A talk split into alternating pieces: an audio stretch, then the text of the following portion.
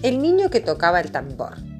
Cuenta la anécdota que un día se acercó al general Belgrano un pequeño niño de 12 años, llamado Pedro Ríos. Su mayor anhelo era ser integrante del Ejército Libertador, comandado por Belgrano, en la campaña rumbo al Paraguay.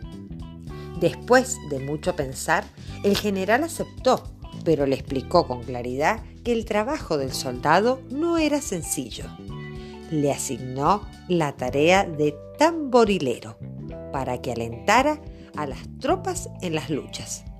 Durante la batalla de Tacuarí, Pedro valientemente marchó al frente defendiendo con su vida los ideales de libertad e independencia que los patriotas trataban de lograr.